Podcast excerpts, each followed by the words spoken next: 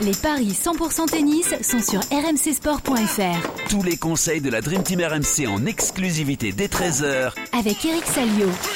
Salut à tous, on démarre la semaine des paris 100% tennis avec les tournois masculins de Vienne et de Bâle. Quatre rencontres sont au programme. Alice contre Choric, Rinderknecht contre Silic, Alcaraz contre Draper et enfin Nakashima face à Goffin.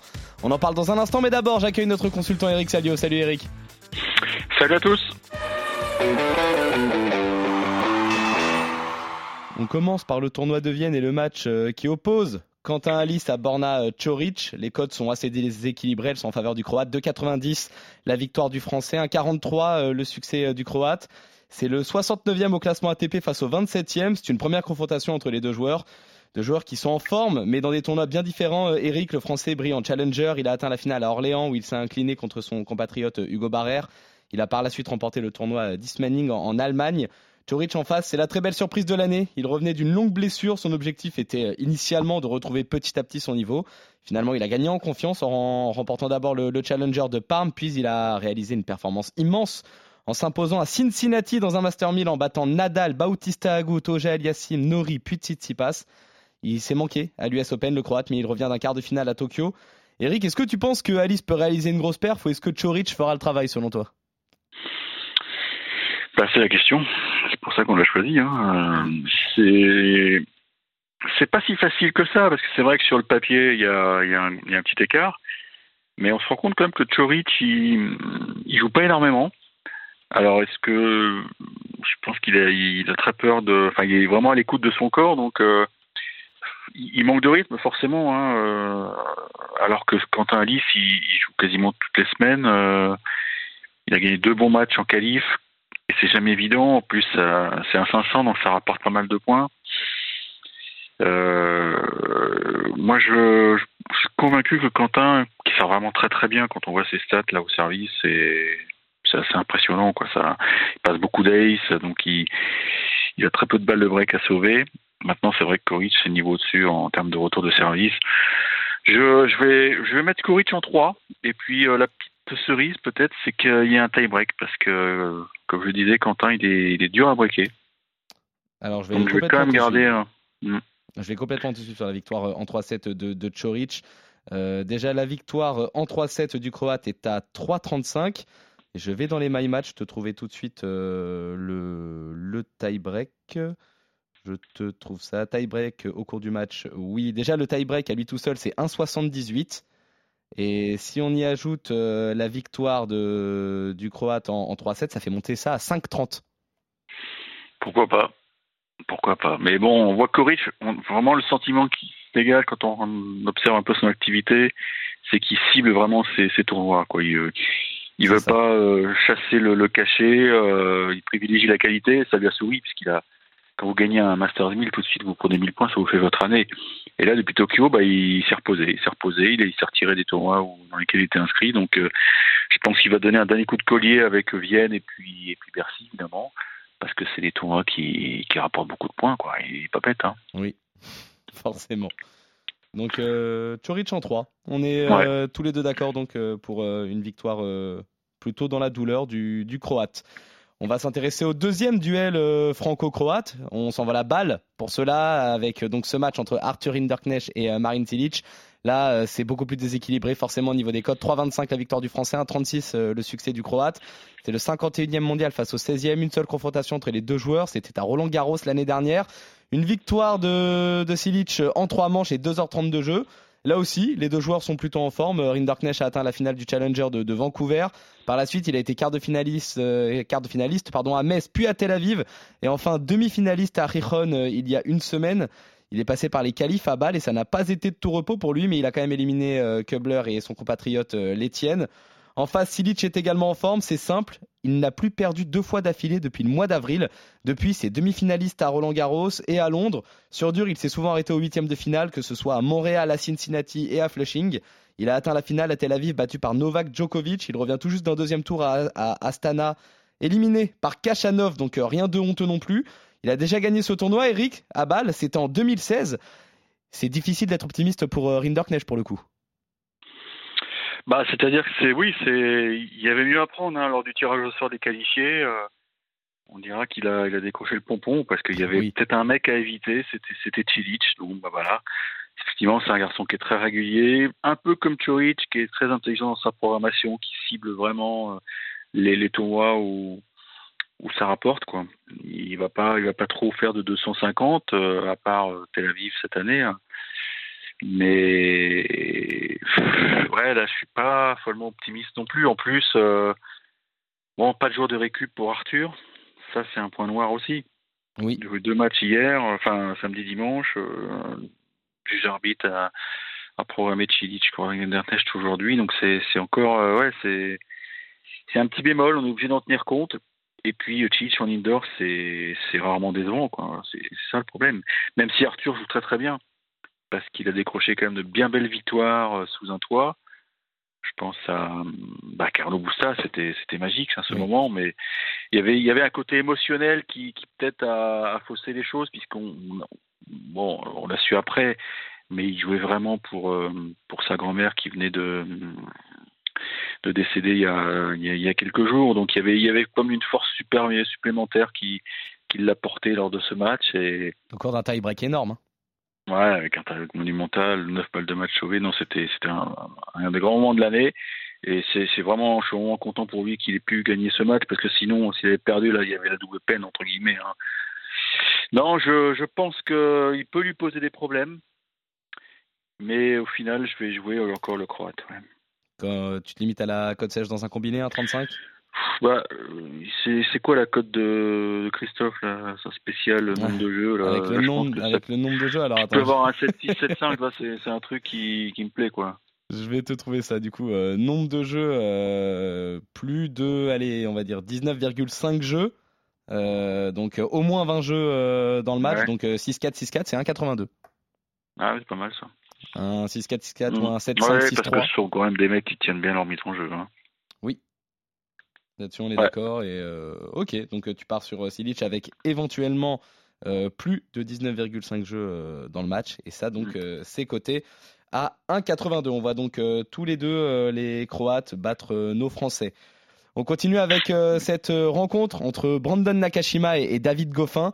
Euh, là aussi, les cotes sont assez déséquilibrées. C'est 1,44 la victoire euh, de l'Américain, 2,85 euh, le succès du Belge. Ça vient de monter tout juste devant moi, 1,47 maintenant la victoire de Nakashima, 2,75 le succès de, de Goffin. Le 44e au classement ATP face au 53e. Les deux joueurs vont s'affronter pour la première fois aujourd'hui. Il est en forme, l'Américain, 10 victoires sur ses 13 derniers matchs. Il a atteint le troisième tour de l'US, éliminé par le futur demi-finaliste Yannick Sinner. Par la suite, il s'est imposé à, San Diego, il s'est hissé en quart à Florence, éliminé par le futur vainqueur Félix Auger-Aliassime. Il est en progression constante, hein, le jeune américain, seulement 21 ans. En face, c'est plus compliqué pour euh, Goffin, avec un bilan négatif sur dur 8 victoires pour 10 défaites. Il revient d'un quart de finale à Anvers, euh, éliminé par euh, Richard Gasquet en 2-7. Avant ça, il a atteint le deuxième tour à Astana, alors qu'il était lucky loser. Et avant ça, c'est terrible, éliminé d'entrée à Metz, à Flushing, à Winston-Salem, à Montréal, à Washington et à Cincinnati, même s'il était passé par, par les qualifs. C'est difficile d'être optimiste euh, là aussi pour le Belge euh, Eric et pourtant l'écart au niveau des cotes n'est pas abyssal non plus. 1,47 contre 2,75. Est-ce qu'il y a un truc à tenter selon toi? Non, mais on l'a souvent répété, le, le, classement de Goffin il est, il est biaisé puisque oui. il n'a pas eu ses points de Wimbledon et il avait très bien joué sur le gazon de, de Londres, donc euh, il vaut mieux que ça. Maintenant, il a, ouais, il a connu une période difficile parce qu'il a été, il a été alité pendant une semaine juste avant son tournoi fétiche à Anvers, donc. Euh, c'est pour ça qu'il a très peu joué, qu'il n'a pas vraiment enchaîné après, après Astana. Ou alors Astana, tu, tu l'as dit, euh, il fait huitième, mais surtout au premier tour, il, il bat Alcaraz, quoi. Vrai. Donc ça, c'était c'était une perf de folie et, et d'ailleurs, on a hâte de voir ce que va donner Alcaraz ce soir. euh, on en parle juste après, justement. Un bal, mais Nakashima, c'est solide, mais j'ai l'impression quand même que c'est un garçon qui qui touche vite ses limites, quoi.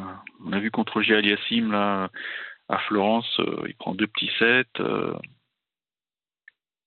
Mais bon, euh, il est jeune, quoi. Il est jeune, il, ouais, est il, il, apprend vite. Et effectivement, le, je pense que David Goffin a laissé beaucoup de, de force, à la fois euh, mentale et émotionnelle, dans son tournoi à Anvers, parce qu'il a eu trois matchs très très durs. Et là, on lui demande d'enchaîner très très vite. Alors que Nakashima, je pense qu'il a, il a posé ses valises à Val depuis un petit bout de temps. C'est ça. Oui, il a eu la wildcard, c'est ça, Goffin? Il a eu la wildcard qui était un peu Euh, inattendue, j'avoue. il me semble, oui. Ah oui. C'était pas tout à fait prévu au programme, donc euh, bon, d'un côté, il a envie de, de montrer aux navigateurs qu'ils ont bien fait, mais non, je vais aller sur Nakashima quand même parce que le mec, Ah. euh, je l'avais vu euh, découper euh, Gasquet. euh, ouais, c'est pas mal. Oui. Ah Même oui, si euh, Gasquet n'était pas au top à l'époque, enfin, c'était pas si vieux, mais ouais, non, je vais aller sur Nakashima. hum, C'est vrai, une victoire euh, en 1 heure et 5 minutes seulement contre Gasquet, Ouais, 6-2, ouais, c'était- 6-2. ouais, c'était euh, c'était pas beau. Non, je te suis complètement sur euh, Nakashima. euh, je suis plutôt convaincu par son niveau de jeu. euh, Pour le coup, je le trouve en, en constante progression. Euh, il est très jeune, euh, il a de l'avenir. Et je le vois, je le vois gagner également. Est-ce que tu vois un, un scénario éventuel ou est-ce qu'un 47, ça me paraît déjà pas mal non, hein? non, non, non, non, non. Voilà. Non, je- On est d'accord. On est donc Mm. d'accord euh, tous les deux. Victoire euh, sèche donc de Brandon Nakashima face à euh, David Goffin. Et on termine donc avec euh, ce duel. C'est celui-là que j'attendais pour en parler avec toi, Eric. Ce duel entre Carlos Alcaraz et Jack Draper. Là, les codes sont quasiment identiques à celles du match précédent. C'est 1,45 la victoire de l'Espagnol, 2,80 le succès du, du Britannique. Le numéro 1 mondial face au 45e. Là aussi, première confrontation entre les deux joueurs. Mais ce match, il est intéressant car on aura toujours un œil observateur sur l'Espagnol qui joue maintenant avec euh, cette pression du maillot jaune sur les épaules. Il a d'ailleurs été battu d'entrée à Astana par David Goffin, tu en parlais Eric. Et justement, je me souviens, on était en train de faire un podcast et tu suivais le match en direct pendant le podcast et tu disais justement qu'il était complètement méconnaissable euh, l'Espagnol. Pour l'instant, c'est deux défaites en trois duels euh, pour Alcaraz depuis sa victoire à Flushing. En face, Draper revient d'un huitième à Anvers après avoir été éloigné des cours pendant un mois et demi. Avant cela, il réalisait de belles choses, hein, mine de rien, sur dur. Il avait atteint les quarts de finale à Montréal en passant par les qualifs, en battant notamment Monfils et Tsitsipas. Par la suite, c'est également quart de finale à Winston-Salem et troisième tour de l'US Open. C'est d'ailleurs là qu'il euh, s'était blessé et avait abandonné contre Kachanov euh, dans un match euh, très très serré en plus. Eric, d'un côté, on a Alcaraz qui doit s'adapter à son nouveau statut, et de l'autre, on a Draper qui Mhm. réalisait de belles choses avant de se blesser. Alors, à qui donnes-tu l'avantage? C'est pas si facile ce match parce Non. que tout le monde croit que Alcaraz il va, il va s'envoyer tout le temps qu'il qu'il vienne, mais bon, on l'a vu, là, le maillot jaune il est, il est dur à porter. Ça a été le cas en Coupe Davis, mais là je pense qu'en Coupe Davis euh, c'était trop tôt pour le faire jouer, donc il avait, il avait perdu sur Félix, au Aliassime. Mais la défaite à Astana, euh, alors c'était très lent, c'était très lent. Et il s'était plaint d'ailleurs, et d'ailleurs il a pris des critiques, parce que certains disent Mais attends, tu dois t'adapter, mon gars. Oui, mais si s'il a, aussi bien joué à l'US Open, c'est parce que l'US Open c'est super rapide quoi. Oui. C'est c'est une surface sur laquelle tu, tu peux jouer en deux trois coups de raquette. Là, Astana, c'était abrasif. Il s'est fait piéger, il n'avait pas trouvé des solutions, il a fait un peu n'importe quoi. Et c'est là qu'on voit qu'il est peut-être pas totalement mature. Donc voilà, en, en début de tournoi en général, les, les surfaces sont, sont abrasives, donc euh, ça c'est pas une bonne nouvelle pour lui. Et de l'autre côté, Draper lui aussi il aime bien les surfaces rapides parce qu'il s'appuie sur des gros services et des gros coups de fond de cours. Je vais. Et Draper, quand même, il a coincé physiquement au tour 4. C'est ça qui m'inquiète. Parce que autant il a, il a fait jeu égal avec le Polonais pendant très longtemps, mais après, paf, il a piqué du nez. Et ben écoute, je vois un peu le même scénario. Je vois Alcaraz en 3. Alcaraz en 3, je te donne tout de suite la cote. Je suis globalement d'accord euh, avec toi également. Alcaraz en 3, c'est 3,45. C'est plutôt énorme pour le coup. C'est pas mal, ça se ouais. tente hein, pour un lundi. Ah oui, complètement. complètement. Ça me- Non, mais tu vois, en début de semaine, on le sait, les, les- la surface vient d'être posée, donc c'est lent, c'est abrasif. Plus les joueurs s'entraînent dessus, plus euh, elle devient rapide. Mais voilà, euh, il a été programmé lundi soir, et ça, c'est pas, pas une bonne nouvelle pour lui parce que on l'a vu à Flushing, hein, il s'est régalé. Hein. Il s'est régalé. Oui. Quand, dès que ça allait vite, euh, c'était, c'était magnifique, quoi. Là-dessus, on est d'accord. Je vais, je vais te suivre sur Alcaraz en 3. Et je vais même proposer, euh, tiens, un pari encore un peu plus de folie. Euh, je vais proposer Draper qui gagne le premier set, Mhm. suivi d'une victoire d'Alcaraz. Et ça, c'est coté à 6. Draper qui gagne le premier au tie-break, tu vois, tu, tu, tu, tu augmentes la difficulté là. D'accord, qui gagne le premier. c'est quoi, je te rajoute le tie-break au cours du match, on monte à 10,50. Mais voilà, On mais sort- Comme ça, on fait gagner de l'argent dès le lundi. Après, on est Exactement. tranquille. hein, On peut se Exactement. Exactement. Comme ça, on aura fait le plus dur dès le premier jour. Et après, tu, tu peux souffler pour les autres jours. Bon, donc, euh, Globalement, globalement, on est d'accord, euh, Eric. On voit tous les deux donc euh, un succès euh, d'Alcaraz face à, Jack Draper en 3-7. Succès également de Brandon Nakashima face à David Goffin. Et enfin, on voit enfin les deux Français, Quentin Alice et Arthur Rinderknecht, s'incliner respectivement face à Chorich et Silic. Et on voit même une rencontre en, trois manches entre Quentin Alice et, et Bernard Chorich. On revient demain pour de nouveaux paris 100% tennis sur RMC. Salut Eric, salut à tous.